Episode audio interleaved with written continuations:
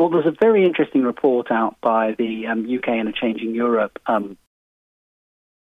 there's a huge gap between the um, economic views of uh, Conservative MPs and the economic views of Conservative voters in 2019. That the 2019 Conservative vote is actually significantly to, to, the left in terms of um, uh, of um, uh, the, the, the nature of big business,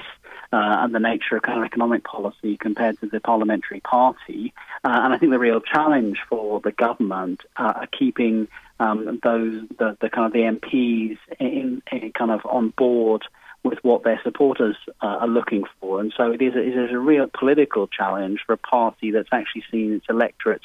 change quite significantly over the last um, five years in particular.